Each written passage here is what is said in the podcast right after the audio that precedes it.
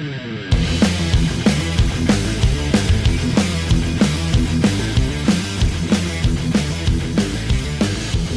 back to this week's episode of the Tyson Priest Show. I am so glad you decided to join me today. I'm going to help you own your mountain today.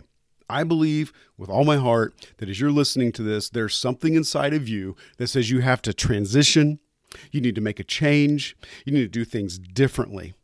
And so today we're going to talk about the adaption or adoption curve. And we're going to talk about that here in a few minutes. Listen, I just want to invite you to sit back and relax. Of course, if you're driving and listening to this, don't relax too much. But think about the the thing that you want to do that maybe seems a little out there and you're not sure if you can accomplish it, you're not sure if you should invent it, you're not sure if you should go on that vacation, you're not sure if you should uh, try that different job. Listen, today as we talk about this, you're going to learn something that I've learned. I've known it for years. It's so important. And when you're aware of it, it makes your transitions easier. I'm thinking specifically of the interview that we did last week with Amy Siwi as she moved from central Indiana real estate agent doing very well for herself and she transitioned to hunting pythons in the Everglades in a I mean in a swamp, right? So when you think about that transition, you think about that change, you can do it. You can do something that seems absolutely ridiculous to everybody else, but it's in you to do it. And so I want to dig in the trenches with you. I want to be your foxhole buddy. I want to dig in with you, help you fight this battle because anything worth having, anything worth doing well, any success story has a battle to it. It will not be easy. Anything worth having is not easy. And so I know you can do it. I know you can push forward and I know you'll get it accomplished. Today, we're going to talk about the adapt the adoption curve and how that applies to your dreams. Now, if you're listening to this and you work in the realm of technology, then you're probably familiar with this somewhat. This will come from the days when I was a project manager in IT, and it's also known as the law of diffusion of innovation. Um, but I have tweaked this a bit. And so the version that you're going to get today comes directly from my book, Delta to Victor 22 Days to Change. It takes 21 days to create a habit. And so in my book, I give you 22 days, 21 days to create a healthy habit, and the extra day to celebrate. And one of the things, this is a daily devotional that I wrote to help you create change. I walk through the book of Nehemiah and pull out the key things that Nehemiah did to create change in his life. The intention of my book here is so that if you just take one or two of these, your life will be astronomically better. If you implement all 21 things, it's going to drastically improve your life. I think I am, implemented these things in my life and they improved my life and helped me drastically. They're just things that I picked up from other people. But we are going to cover uh, in this devotional Delta to Victor 22 Days to Change, day nine, the acceptance curve. Understanding that when you step out and you begin to do something, people are going to accept it immediately some people will never accept it, and everything in between. We'll talk about that in a minute. But before we get into that, I want to read to you some pretty funny quotes that I that I think as sitting here today in 2022, when I read these quotes, you're going to be like, seriously, they said that? Yeah, they did. Here's the first one, right off, right out of the gate. Steve Ballmer, the Microsoft CEO, in 2007, are you listening? In 2007, the Microsoft CEO said, There's no chance. Do you hear that? There is no chance that the iPhone is going to get any significant market share. Oops. No chance the iPhone is going to get any significant uh, market share. How about this one? This will make you laugh. Darryl Zanuck, he was an executive at 20th Century Fox in 1946. Listen to this. This is going to crack you up. Television won't be able to hold on to any market it captures after the first six months. People will soon get tired of staring at a plywood box every night. now we carry televisions in our pocket, right? We call them phones. Anyway, um, how about this? Sir William The chief engineer of the British Post Office in 1876, says the Americans have need of the telephone. We do not. We have plenty of messenger boys. That's right, you messenger boys. You better run faster because you're going to have to beat the speed of the telephone. Right? Well, the Americans need it, but we here in the United Kingdom, we don't need telephones. Um, let me see some. Let me see if there's another one here. Um, oh, this will this will make you laugh as well. So, the president of the Michigan Savings Bank was talking to Henry Ford's lawyer. Um, and he told the lawyer, "Do not invest in Ford Motor Company." This was in 1903. He said, "Don't don't invest in Ford Motor Motor Company. The horse is here to stay, but the automobile is only a novelty, a fad." yes, that's right. Everybody, hook up your horses and let's let's vacation 12 hours away. Jump on your horses and let's go. Right. Right. It this notion that we that people laugh at you, this notion that people think that the ideas that you have aren't going to work, they're not going to gain market share, they're not going to be functional and and impact society. Listen, I'm here to tell you, let them laugh. Let them tell you it can't be done. Right now, I'm working with a lady who has never been in the sports world. She knows really nothing about sports, right? You're, if you're watching football and they kick a field goal, she will say, like, yes, a hole in one, right? Or she'll watch basketball, they hit a three, and she'll, wow, what a great home run. I'm joking, of course. I, I am clearly joking on that, but she's never really been involved in the sports world. She is now building a company surround uh, ha, and the company has to do with British sports and mental health. She's in contact with the owners of several major um, football clubs, or here in the States, we call them uh, soccer teams. And she is flying to the UK, doing all this research, doing all these things, getting a lot of traction from professional clubs that are flying her out. She's interviewing players, owners, coaches, and so on. And she just started a few months ago. What is a person that knows nothing about sports, has never really been invested in sports, but she's taken up this mantle of, of mental health of, of UK sports players. She's making connections and growing her business. Now, if you were to look at that on the outside, as I as I'm working with her and helping to coach her along in this and move her forward in this, if you look at it from the outside, you'd be like, this should never work. but I'm here to tell you it's working. Why? she didn't listen to the naysayers. She created boundaries and said, Nope, sorry, if that's going to become a topic of conversation, we're moving on.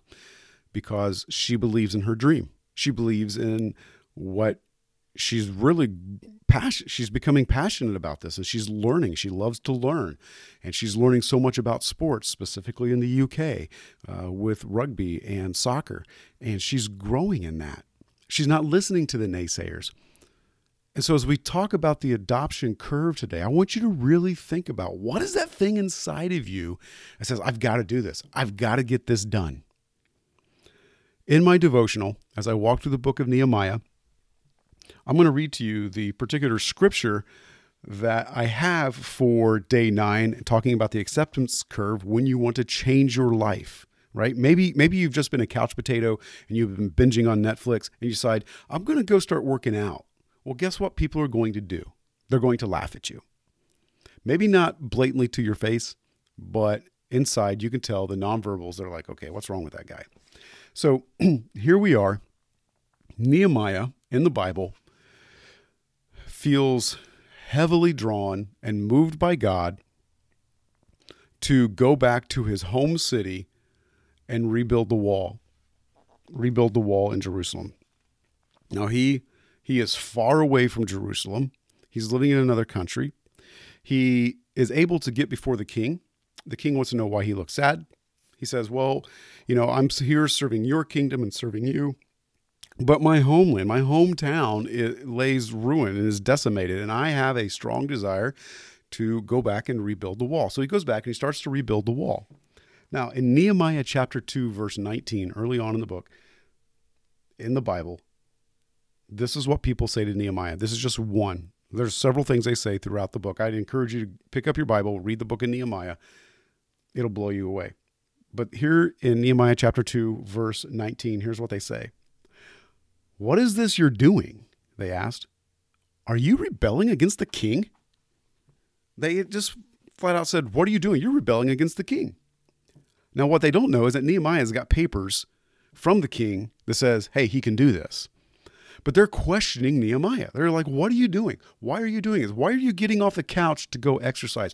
Why are you changing your diet? Why are you doing any of this stuff? I remember in my own life when I worked in corporate America as a project manager, and I said, You know, I think I'm going to leave this cubicle and I'm going to go start a church in a rural town of 2,000 people I'm going to walk away from working for a Fortune 50 company, great benefits, tremendous pay. I'm going to walk away from all of this and I'm going to go start a church in rural Indiana.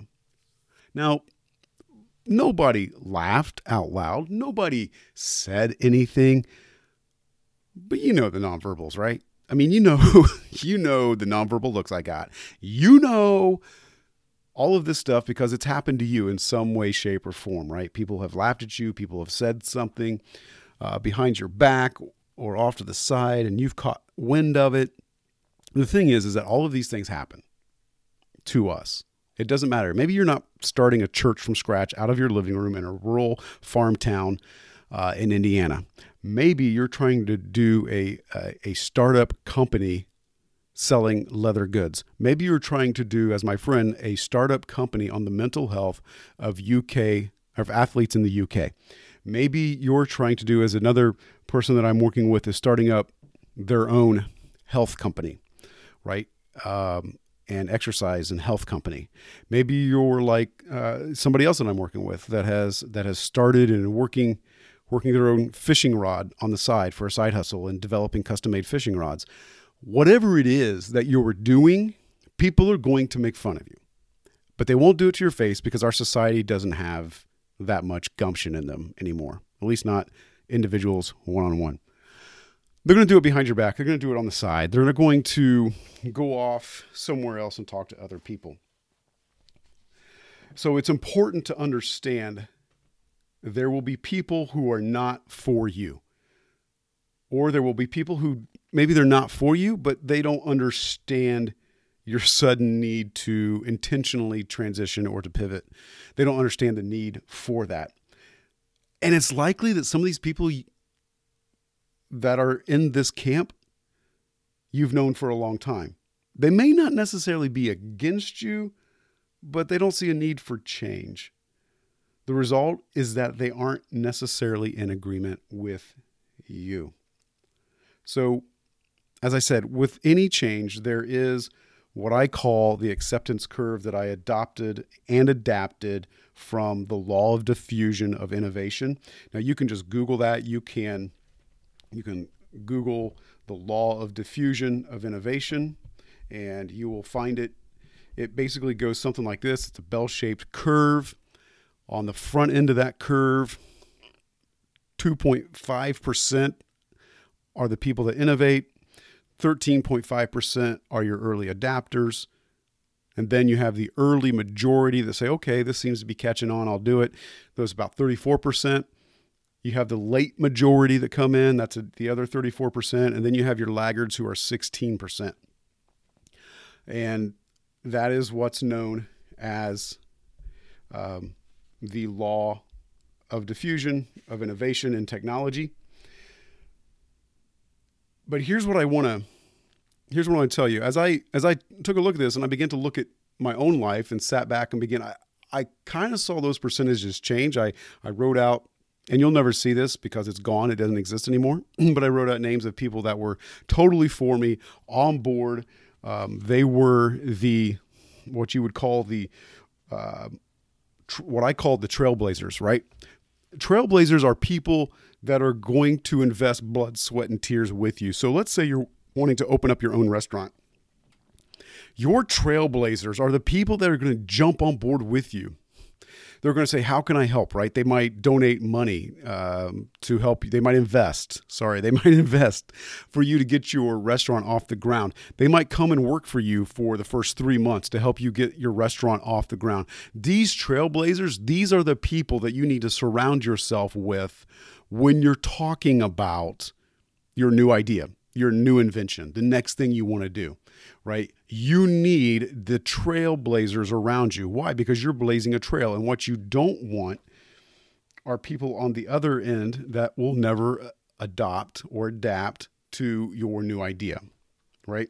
So, trailblazers are people that are going to insert their blood, sweat, and tears with you. Trailblazers are people who are going to say, like in my case, they were like, "Yeah, let's let's get this church started," right? And they they came on board and they got excited with us to get the church started in our living room and etc. So they pushed forward. They pushed they pushed out and they pushed on and they came to meetings in our living room and and so on and so forth. They really were trailblazers. These are the people you need to surround yourself with. Listen, don't share your dream with just everybody.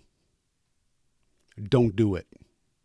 If your dream or the thing that you want to accomplish, your goal, that's deep inside of you that you're passionate about, if you go out and share that with everybody, not everybody's going to understand and you need to stop.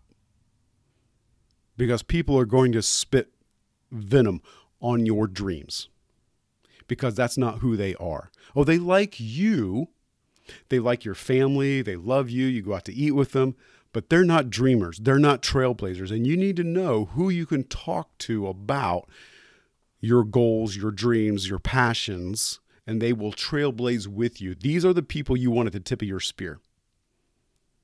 Do not share your dream with everybody because not everybody has the capacity for your dream.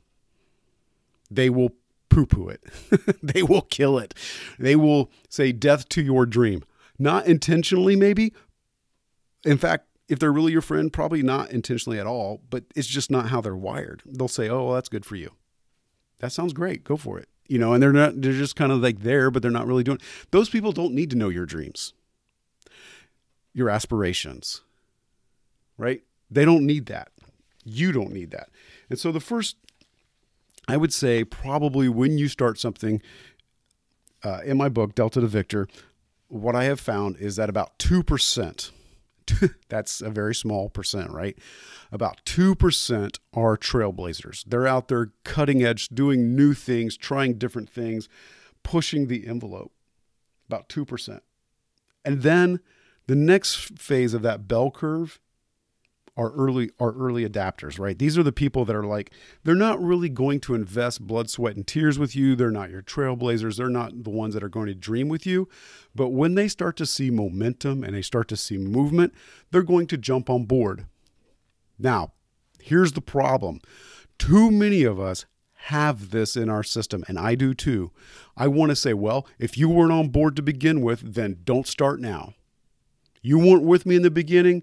I don't want you now and you've just nearly killed your dream. Why? Well, think of it this way. If 2% are your trailblazers, the next section of your friends that are going to jump on board, your early adapters that start to see it move, that's 18%. That's a huge jump from 2%, now adding on an additional 8, 18%. Now you've got 20% of your people behind you it's natural to say, look, you didn't see it from the outset, so don't bother me with it. You weren't on board, so forget it. Listen, your time for those type of statements is coming as we move through this bell curve, but it's not now. These are early adapters. Hey, I see your restaurant's really starting to grow. I'd like to come visit it. I'd like to come try it out sometime. It looks like your church is growing. I'd really like to come check it out sometime. Well, you should come check it out, right? Invite them in. They're the early adapters. They just needed to see some movement. This might be a, someone who wants to heavily financially invest in your dream, they just needed to see some movement. Are you going to tell them no if they want to write you a fat check for your dream? Probably not. Probably not. So, this next 18%, do that. Invite them in. The next group of people, this is where you've you've got your you've trailblazed your dream, you've trailblazed, let's say, your restaurant, you've pushed it forward, your doors are open, your early adapters are coming in. There, some of them maybe are still investing, and now suddenly it's up, it's running, people see it, it's going. Now you have the greatest percentage of people jumping on board. Your middle adapters. This is where, like, the city or the town recognizes your restaurant. Uh, maybe a local newspaper's written about it or a, or a food blogger has blogged about it. People are starting to get on board. You're going to get about 60% are going to be your middle adapters. They're finally on board. They see it. And now think about this. You've gone from 2%, you've added an additional 18%, that's 20%. And now the largest chunk of people are jumping on board with your idea. In fact, by this time, your idea is already up and running. It's taking off, it's growing, it's doing its thing. And now six, you're going to add 60% of people are going to now jump on board. Why? Because most people want to play it safe. Most people want to know that the idea is going to work, it's going to function and do what it's supposed to do, that you're making that impact you said you were going to make. And once they see that, they're going to sit back and they're going to watch and see if it's really doing what it's supposed to do. And then the vast majority finally decide to jump on board. Because, as I've said in previous podcasts, as I'm working on my third book, we all love our comfort zones. We all love the things that make us comfortable. And we don't want to move until we see everybody else do it. Monkey see, monkey do. It's the world we live in, it's the society that we live in. And so 60% then are going to jump on board. Once that 60% jumps on board, you're going to then have the other another 18% known as the late adapters. They're going to they're going to come on board late right? The other 18, they're going to come on late and go, well, the majority are doing it, so I'll do it. This is even a worse case of monkey see, monkey do. Here's what I want to tell you don't stop. Let these people jump on board. Let them come in. They're going to bolster you. They're going to, you're now at sitting, you're now sitting at like 90 some, 98%, maybe 97%. It, it's all different based on, uh, various factors of like what you're what you're inventing or what you're doing uh, your personality, your marketing, all of this stuff, right? But they're jumping on board. And then remember that remember that phrase that I said about, well, you weren't with me at the beginning, so you can't jump on. Yeah, now's the time to pull that out of your pocket. Because these are the last group of people. They are called what I call the never adapters. They don't like your idea. They don't ever see a need for it. They're never going to be a part of it. They don't want anything to do with it. So, you know what? You write them off. Yeah, I said that. You write these people off. They aren't going to help you. Listen, you're never going to have 100% of the market share. You're never going to have 100% of your friends or your family or your people on board with you. It's not going to happen. Write them off. You don't need them. The problem is, is you want everybody to be as excited about your idea as you are. And these people will just be a deterrent to your creativity, to your desire to push forward. And even though they're a small 2%, they are on the other end of the spectrum as the trailblazers who first started with you. And so you you don't need the never adapters. There are people that are never going to come to your restaurant. There are people that will never use your product. There are people that will never come to your church. There are people that will never, that's fine. They're not for you.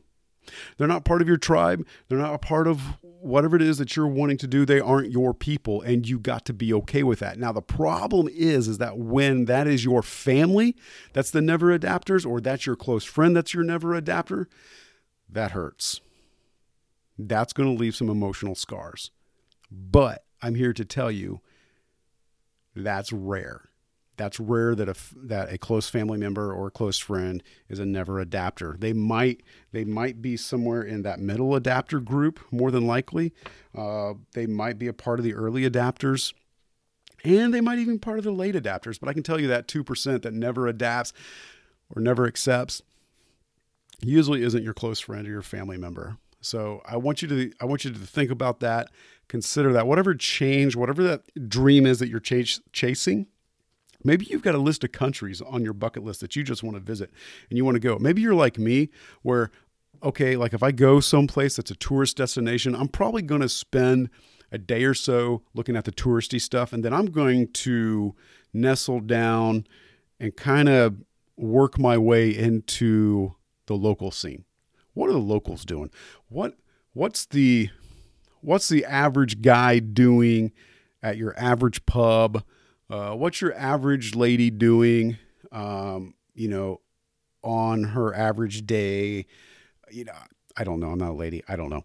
I just made that up. I had nowhere. I was going. I was going nowhere with that. But anyway, my point is this: for me, uh, I'm going to see the touristy things, and then I, I want to talk to the locals. I just want to know what the average person is, uh, maybe some of the outliers in that local town or community. Uh, that's what I enjoy doing finding restaurants that aren't chains, that you're never going to be able to eat at unless you're there in that town. I do that when I travel. It's great. It's awesome. I love it. That's that's me. Most people, though, go to the touristy things because that's what everybody else does. Most people are middle adapters. They're just going to go with the flow with whatever anybody else does. And that's okay. Just know that when you're the always the outlier, people are going to look at you funny. And here but here's what I want to tell you. Go for it anyway. Do it anyway. It doesn't matter. You are wired to accomplish the things that God has put in front of you to do. Go do them. Go get it done. Don't worry about your naysayers. Don't worry about your never adapters or your late adapt, Uh, adapters. It's, adopters. It's not going to happen for some people. You got to be okay with that. You got to you got to be willing to do that. Listen, with any change, you're going to make people uncomfortable the reasons they are comfortable uncomfortable will be countless but a major reason for most is that they also want to change but won't they want to change but they won't because it's too uncomfortable for them so guess what? They're jealous of you. You're going to have people jealous of you. They'll distance themselves from you. And it's difficult because sometimes it means ending a long held friendship so you can chase your dream. But here's what I can tell you. I promise you this. You will find new friends who are for you. And I can tell you that from experience. And let me tell you that it's worth it. Because when you have people that believe in your dreams versus your friends are like, I don't know if you should really do that. I don't know. No, no, no. You will find new friends. This is even this is not even in my notes for today for this show, but I want to say this anyway. When you chase your vision, vision does two things it attracts people and subtracts people. You will lose friends if you chase your vision. That's okay. They weren't really your friends to begin with, they aren't for you, right? Vision attracts people, so you will begin to attract new people that like your idea and want to get behind you and invest. You might attract some early ad- adopters and some trailblazers, and you're going you might lose some people depending on what your dream is. Right? That's okay. That's a great filter to find out who's really for you. Don't be afraid of that. So, as you think about your dream, if you're getting ready to start something, I want to ask you this. Go ahead, get out some paper or get your phone or tablet or whatever and make a list. Who are the people in your life who are the early adapters or trailblazers. Can you make a list of your friends that you think would be a trailblazer for you? and then ask yourself, what can I do with my time to prioritize being around the trailblazers in my life? You need to begin to spend more time with your trailblazers. And then ask yourself, am I okay with a change in relationships? and how might I handle those changes? Ask yourself those three questions and think through as you begin to make change, you can anticipate these things, right? So, whether you're uh, like two weeks ago when I interviewed my longtime friend Ryan Rieger, who went from selling furniture in his garage to literally building an entire Amazon empire, or if you're like last week's with Amy Siwi, who went from real estate agent in central Indiana to hunting pythons in the Everglades. Here's what I want to tell you. What I just talked about today, those two people had those people in their lives. And they likely had to shift. In fact, I know because eh, in those interviews, off the recording, we talked about some of this. And they had people that were early trailblazers and early adapters in their lives, and they had to surround themselves with those people. I would encourage you to find those people in your life, answer those questions. And if you want somebody who's going to get behind you and push you forward and get you to accomplish your dream and help you do that, I want to invite you to email me, tyson at tysonpriest.com. I want to powerfully serve you as your one on one coach to help you accomplish your dream and your visions and your goals for your life and to get through those things and help you understand what you're going to face when you're going through those phases and help you see your dream become a reality. If you'd like to have a group of people around you, I've got that as well. It's called a mastermind group. And we are seeing people really begin to take steps towards their dreams in that group. And you then don't only have myself, but you have people surrounding you with their dreams. And there's all sorts of dreams in that group. There's dreams uh, for one person just to, they're just remodeling their house and they just need a little push sometimes, right? Or some assistance or help. So I got one person remodeling their house. I've got one person looking to, they're starting a podcast and, and starting a podcast around various uh, various things. So there's all sorts of dreams and goals in that group. We're going to bring all of our knowledge, our experience to bear for you to help you reach your dream and your goal. Listen, that's it. That's the that is what I call uh, the adoption curve. Or I'm sorry, I call it the acceptance curve. That is in my book, Delta to Victor 22 Days to Change. I'll put a link to that in the show notes. Again, listen, this is your life. You are wired to accomplish everything that God wants you to accomplish. You need to go out, face your mountain, own it, out.